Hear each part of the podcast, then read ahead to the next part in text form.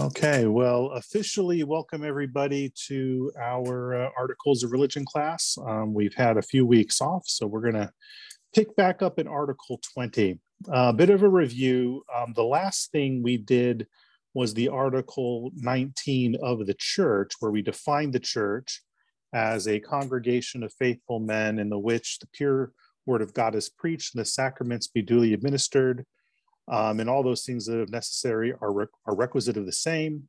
And then we talked about how the various uh, patriarchies have erred not only in their living and manner of ceremonies, but also manners of faith. So this article number 20 is of the authority of the church. So it's a really good um, follow up to that. So after defining the church, and especially that idea that the church can and does err, so then what is the church's authority? So this is number 20 page 607 in the 1928 prayer book.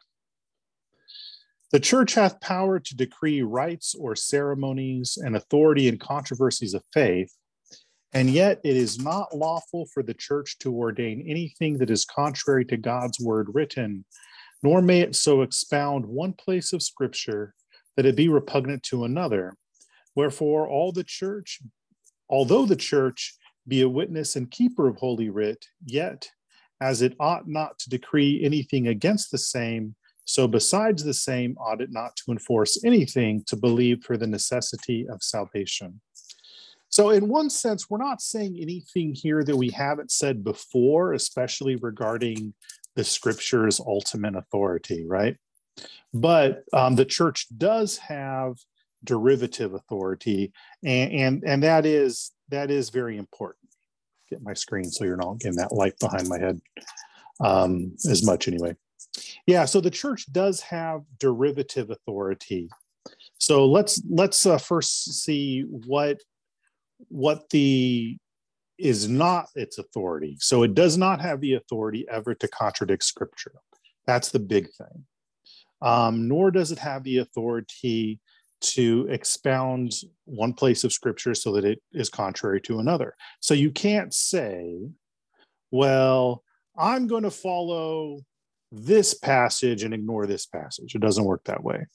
Rather, we have to uh, figure out how scripture speaks to scripture. Uh, this is one of those areas where we do find um, in some of some of the the more liberal ends of the church today um, they want to dismiss a lot of what St. Paul says on morality because, like, oh, well, Paul was misogynist and Paul was this and Paul was that. He just didn't understand how people really were.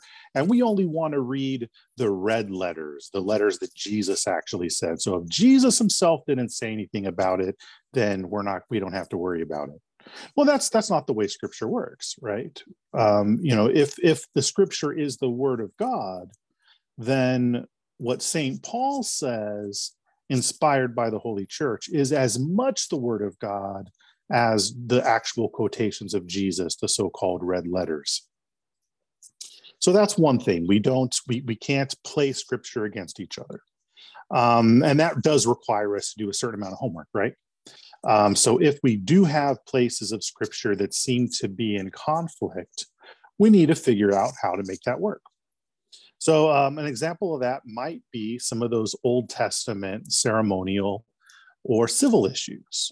You know, we read this law in the Old Testament, we say, well, isn't that the word of God? And the answer is yes. But that seems to contradict something that the New Testament says. Well, one of the things that the church has done is recognize because of what scripture says, in, for example, the book of Hebrews and some of what Jesus said, that in a new covenant context, the ceremonial and civil aspects of the law they have a different purpose in different times. That doesn't mean that God didn't say those things, but it does mean those were for a certain time and a certain people.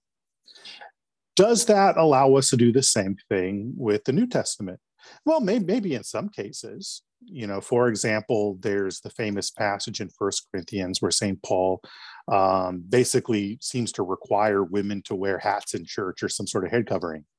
And almost every scholar recognizes that he's addressing a particular problem in Corinth and a particular cultural um, issue going on in those days. and we can draw proper applications without necessarily having to enforce as a law that um, you know women wear hats or veils or something like that in the church. Does, does that make sense? Um, sometimes that's that can be a little bit more difficult. Um, and so uh, the the homily on reading of scripture, which is our first of our of the homilies in our tradition, the uh, in the book of homilies, it's the first homily in the first book of homilies. Um, it basically says, okay, when you've come up when you've come across a really hard part of scripture, the best thing to do. There's a couple ways to approach this. Number one, you go to the easier parts and see if those easier parts shed some light on the hard parts.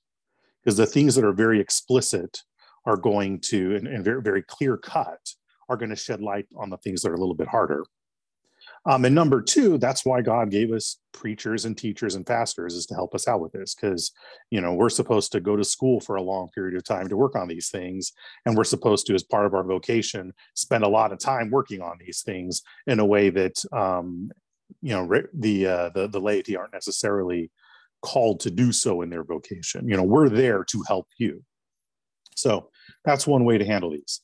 The other thing it says is that that the church is not it ought not to decree anything against scripture so that besides the same it ought not to enforce anything to believe is necessary for salvation. Again we've talked of this this before right?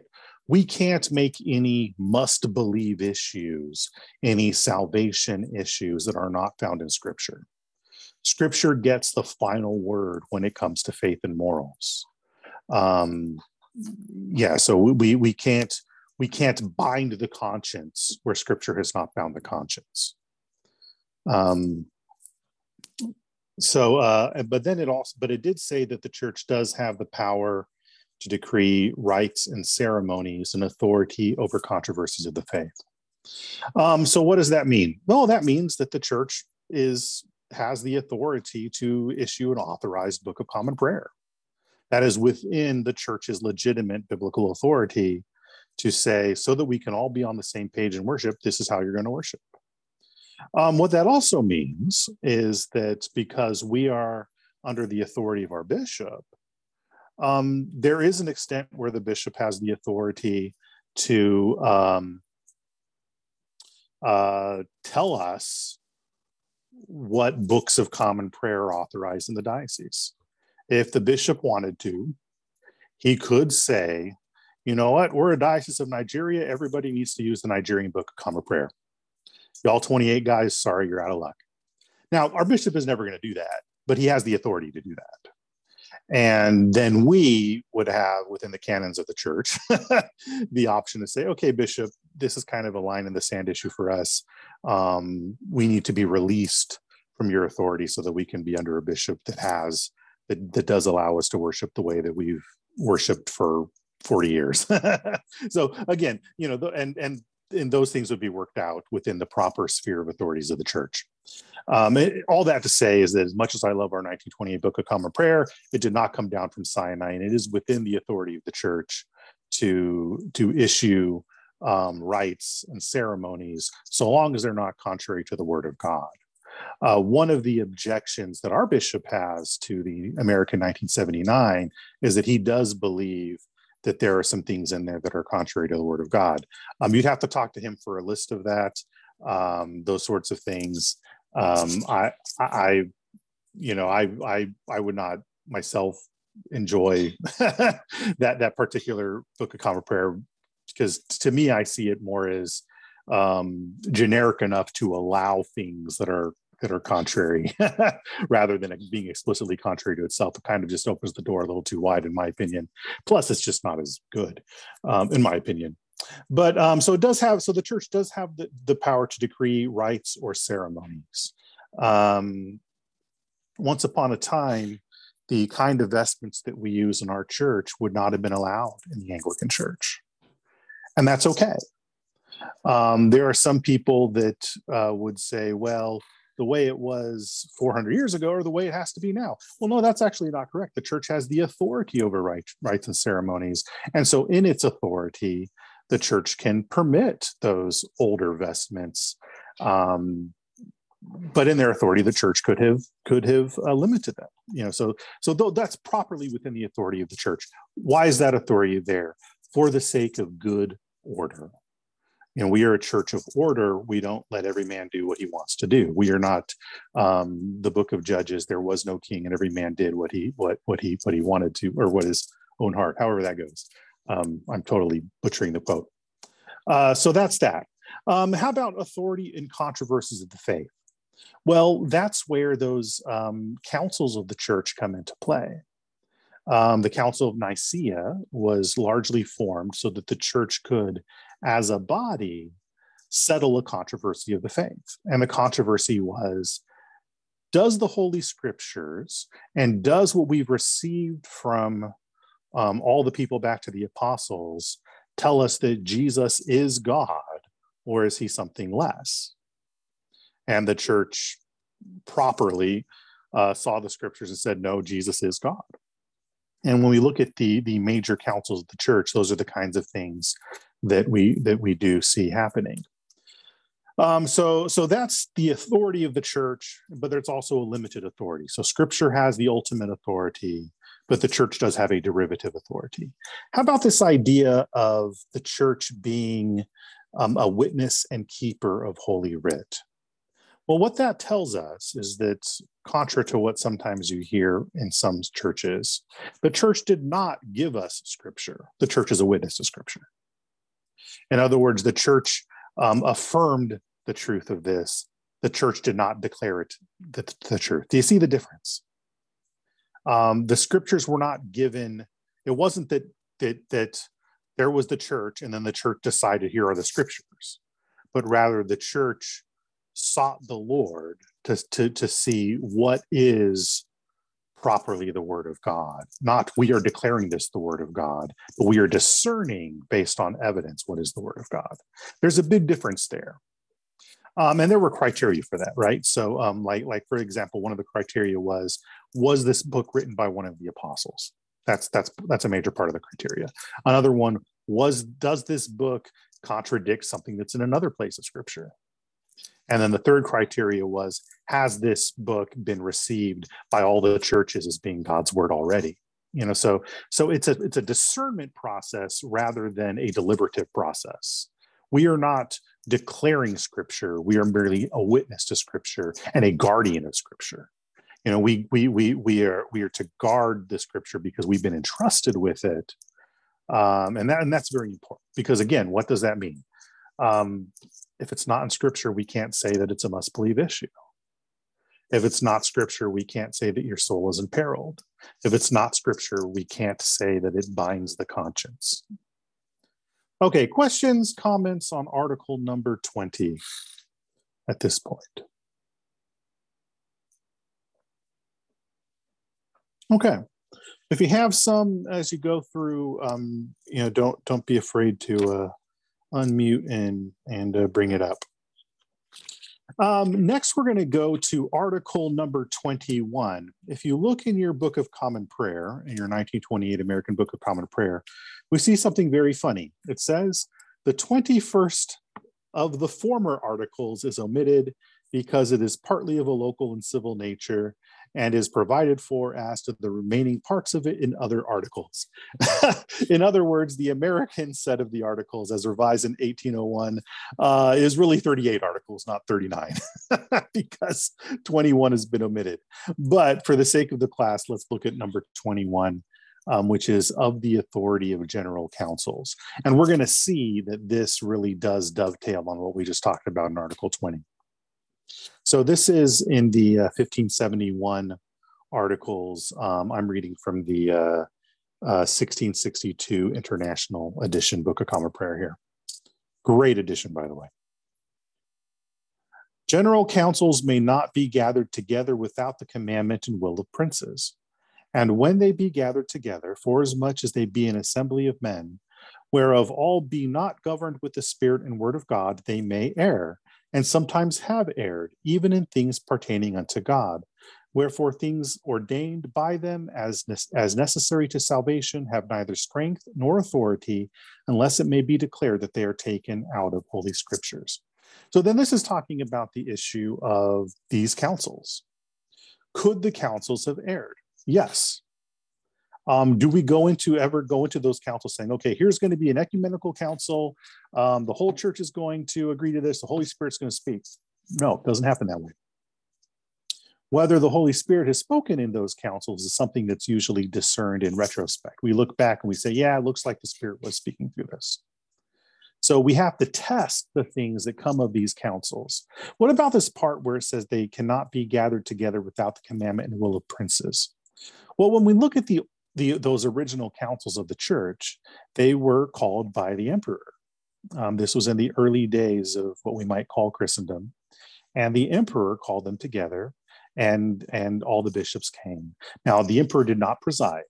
Constantine did not decide anything at the Council of Nicaea. He called it. Um, he was there, but he made no decisions. The bishops made the decisions, right? Why is this article here? Well, because around the same time that the articles are being written, the Pope has called the Council of Trent. And the Roman Catholic Church kind of changed their tune on general councils um, at some point. And I, I don't know enough about Roman Catholic conciliary history to tell you when that point is. But they basically decided no, there, there's no emperor to call these anymore. There's no real united Christendom. So the Pope has the authority to call an ecumenical council. And to which you know we would probably say well how can it really be an ecumenical council if it's only one part of the church that's meeting? You know if it's only the roman church how can it really be ecumenical? You're you're, you're missing four of the historic patriarchies. You're missing a huge part of the west in, in the in the in the in the uh, when it comes to the council of trent. And at the time rome's response to that would have been well all of you guys are schismatics and heretics, so you're not really the church anymore. Okay, that, that's that's what we would call begging the question, right? I mean, the the answer is implied in the question itself, right? There is no actual question there. um, so uh, the the the framers of our article said, no, that's not a legitimate ecumenical council. Um, we need a civil authority to call it because that's the way it was in the past. Um, is is that true? I don't know. I mean, we haven't really had an ecumenical council in over a thousand years, so I mean, it's kind of a moot point. But but we do know that, um, especially Archbishop Cranmer was trying to get kind of a pan Protestant council, almost like an alternative to Trent, where the Protestant, the various national Protestant churches, because by this time you really did have a Church of England. You know, in certain parts of Germany, they were they were Lutherans, but they were very much you know that local local thing. Uh, you know, Church of Scotland, et cetera, et cetera. Um, and so Archbishop Cranmer and a few other uh, folks were trying to agitate and organize um, a pan Protestant council to work out some of the disagreements. Sadly, that never happened. Um, instead, what happens is that um, in in one way or another, there's kind of splintering, right? So, you know, you get this the split between the Lutheran and Reformed. Um, you get this split later on between the Calvinists and the Arminians and all this other stuff that we don't really need to go into. Um, but that's kind of the nature of it. But again, even a council is subject to the scriptures. So when, when we look at our ecumenical councils or historic ecumenical councils, sometimes you'll find in Anglican circles, um, folks will say, we're going to affirm the first four councils. And we're not really necessarily sure about five, six, and seven. Other folks say, well, we're going to we're to affirm the first six, but we're not really sure about number seven. Other folks say, well, if you don't affirm the fir- all, all four of the seven, then you're not really Catholic. And there's a lot of historical issues behind those different positions. But, but basically, it boils down to the councils must be subject to scripture, just like everything else. You know, the, a, a council does not make something truly Catholic, only the scriptures make that. Now, the councils can affirm um, Catholicity in the face of a particular controversy, but it doesn't necessarily make or break Catholicity. Um, the way that the Anglican Church in North America kind of approaches that issue is they say we affirm the first four councils, which really deal with the question of who is Jesus. I mean, that's really what they do. And nobody really disagrees with the first four councils. Um, uh, there, there, there's a few really small churches in the in the east of the world that that don't, and probably the biggest of them that don't affirm all four is the the Egyptians, the Copts. But even then, you know, we're we're talking a good 1500 plus years later they've kind of made their peace with the rest of the church and realized okay we were really kind of talking past each other but um pretty much you know everybody in the protestant world catholic world orthodox world agrees on the first four number five and six um, and seven what the Anglican Church of North America says in their constitution and canons is that we affirm the Christological clarifications of those councils. So, in other words, we say there was some really good theological work done that we're going to affirm, but there might be some details that we've take issue with. For example, in number seven, which was dealing with the controversy over um, icons, um, one of the the canons and anathemas of of number seven basically said if you don't have a relic in your altar um, you got a problem if you don't venerate the icons you've got a problem to which we would have said no that's that's that's never been the way we've looked at it in, in the west um, never i mean even those that affirm all seven councils never looked at it that way so that's why we would, that's why the, the Anglican Church in North America puts it that way. I think that's a good position to take. Um, I, I'm not really sure where the Church of Nigeria is on, on the councils. Um, I've never seen that in documents.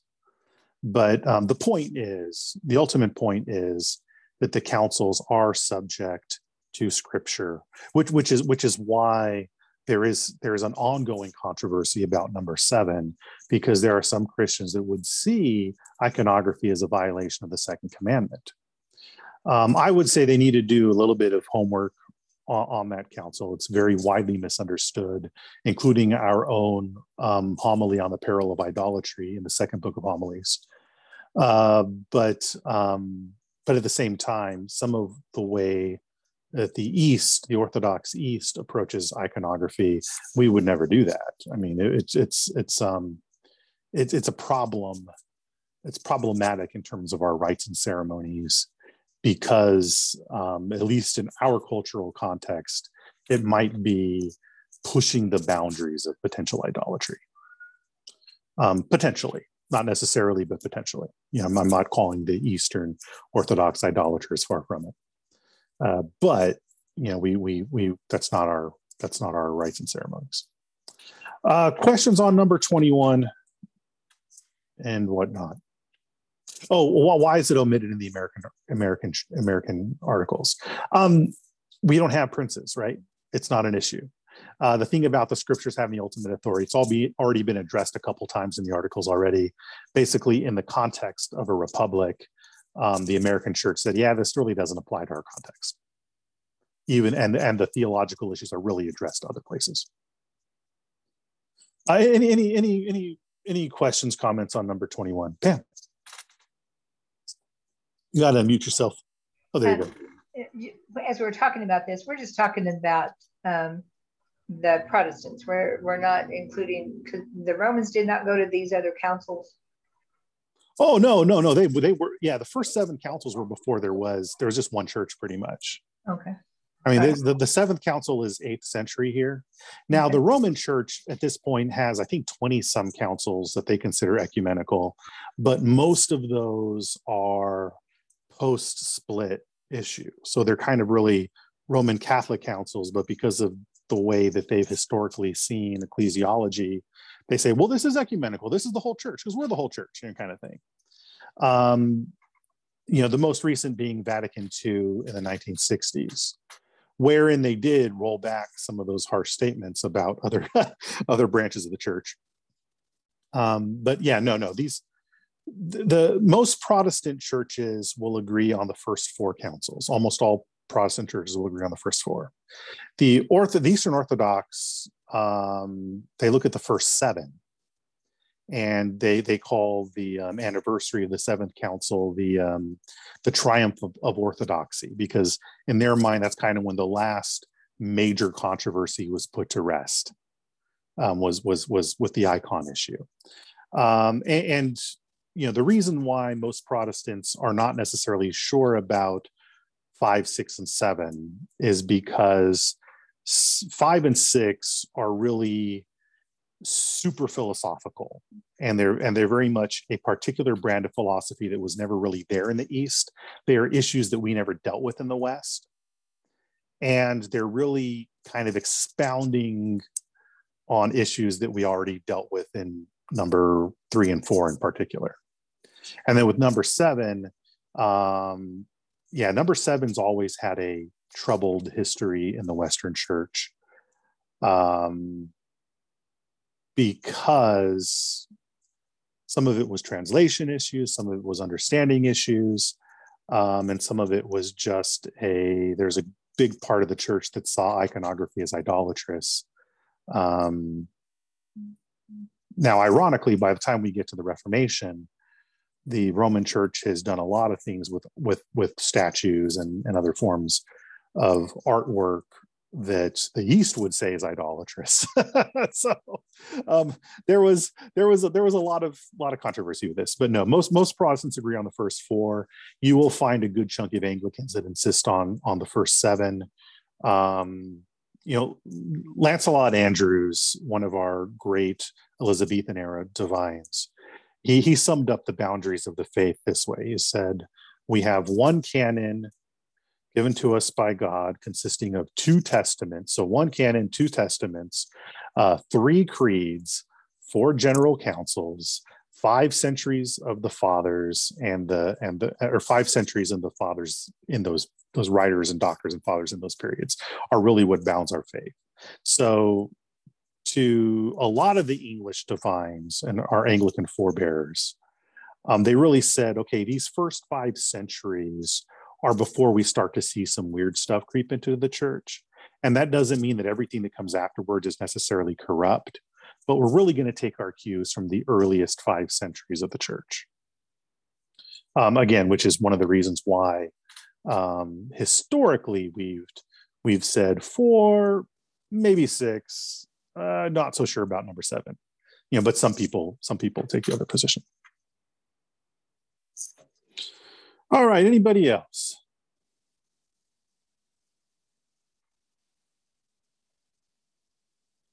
Well, I think um, it is now seven o'clock. Um, it's kind of weird for me to do a fully Zoom class that isn't uh, a full hour, but I'm going to go ahead and stop it here because the next one is going well, gosh, we really should delve into the next one. Let's do about 15, 10, 15 minutes on the next one. Um, if you need to pop out, pop out. That's okay. I'll, the recording will be up. But let's go into number 22, which is of purgatory. The Romish doctrine concerning purgatory, pardons, worshiping, and adoration, as well of images and relics, and also invocations of the saints, is a fond thing vainly invented and grounded upon no warranty of scripture, but rather repugnant to the word of God. So this follows up on what's going on in number 21. Um, what the formers of the framers of the articles would say is that these issues, which were very much controversial things at the time of the Reformation, are additions to the faith that we don't see in the first five centuries. We don't see in the earliest councils. We certainly don't see them in scripture, and they're a problem. So let's look at these one by one. So, purgatory. Uh, the Roman Catholic doctrine of purgatory basically says that um, if you are a baptized Christian but have not been, are not dying in um, in a in a full state of grace.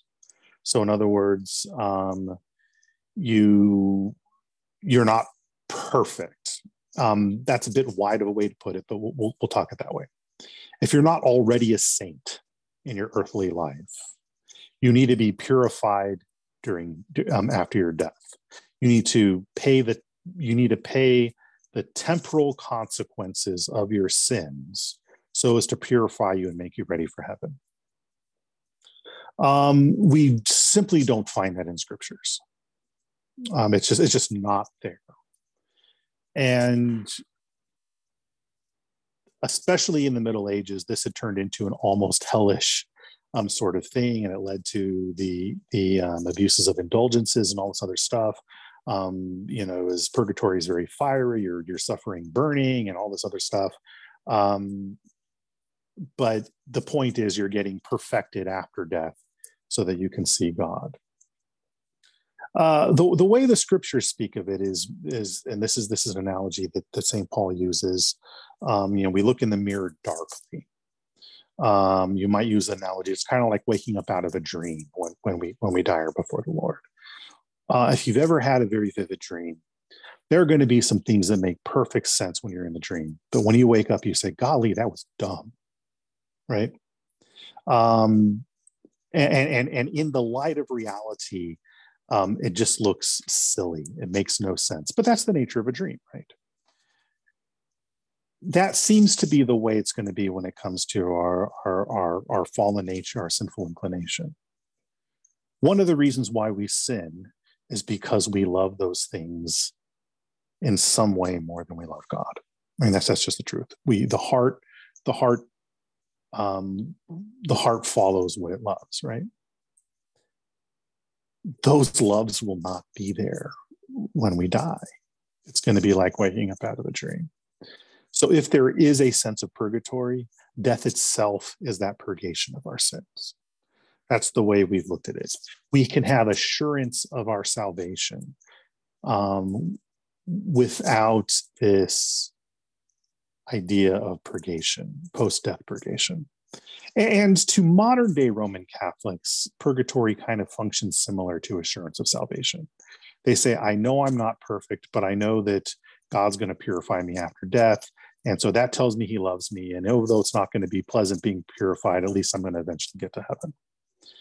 Um, that's unfortunate, but but that's a lot healthier than it was at the time the articles were written, right?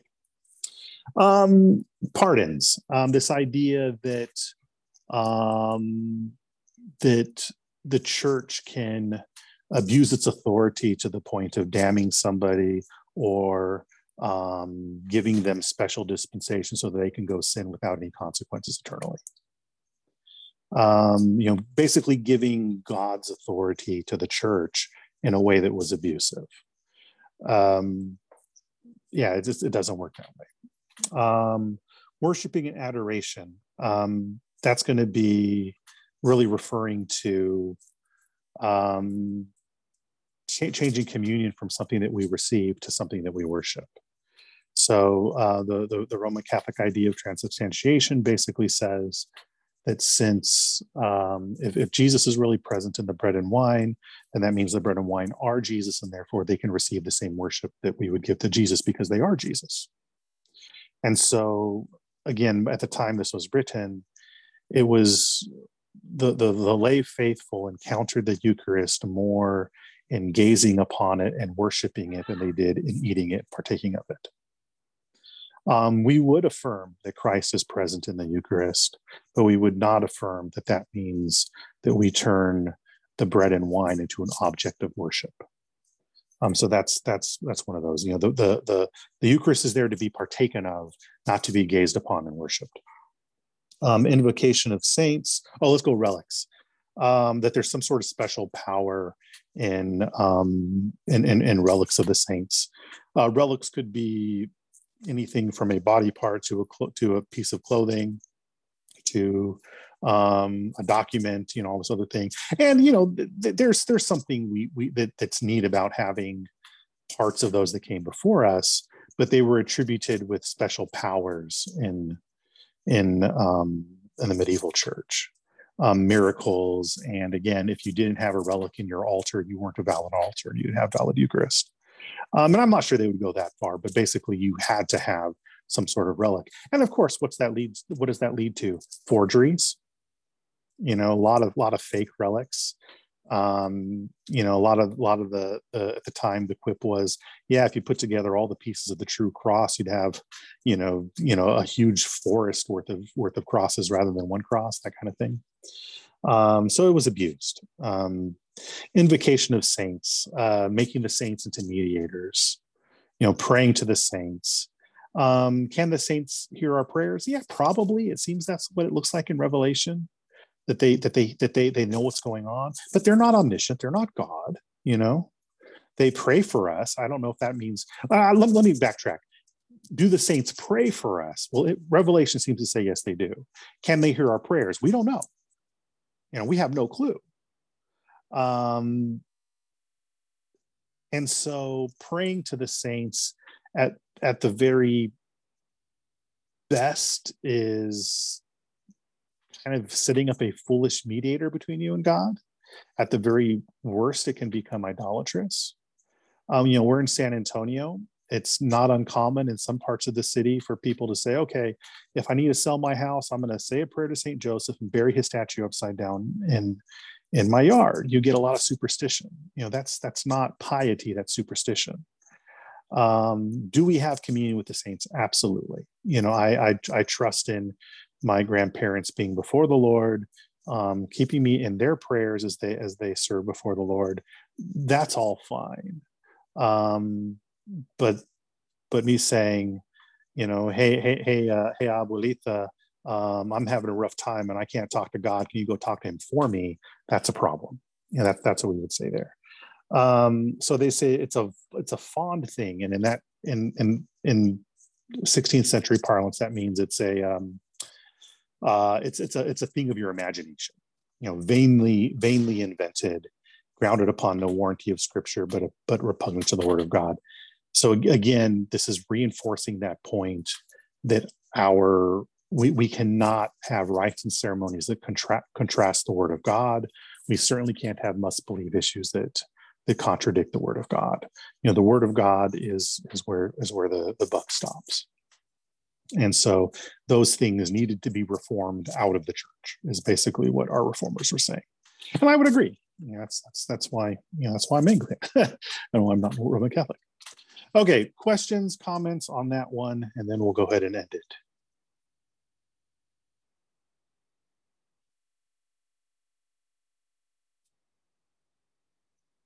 Okay, well, um, we will pick up with number 23 next week then. Um, hopefully by then, this will be somewhat in person, um, and I'll still have the video going for those of y'all that can't join us in person. Um, but that's that's the goal. And um, I'm still consult consulting uh, Brown's uh, commentary a lot, but I realized I was kind of spending a lot, a whole lot of time discussing um, background issues that don't necessarily they might be interesting, but they're not necessarily going to be edifying in terms of something that can help you help you. Um, so I'm, I'm trying to uh, be a little bit more practical with this. We'll see how that goes. All right. God bless y'all, and I will see you uh, soon, one way or the other. Thanks, Father Ajit.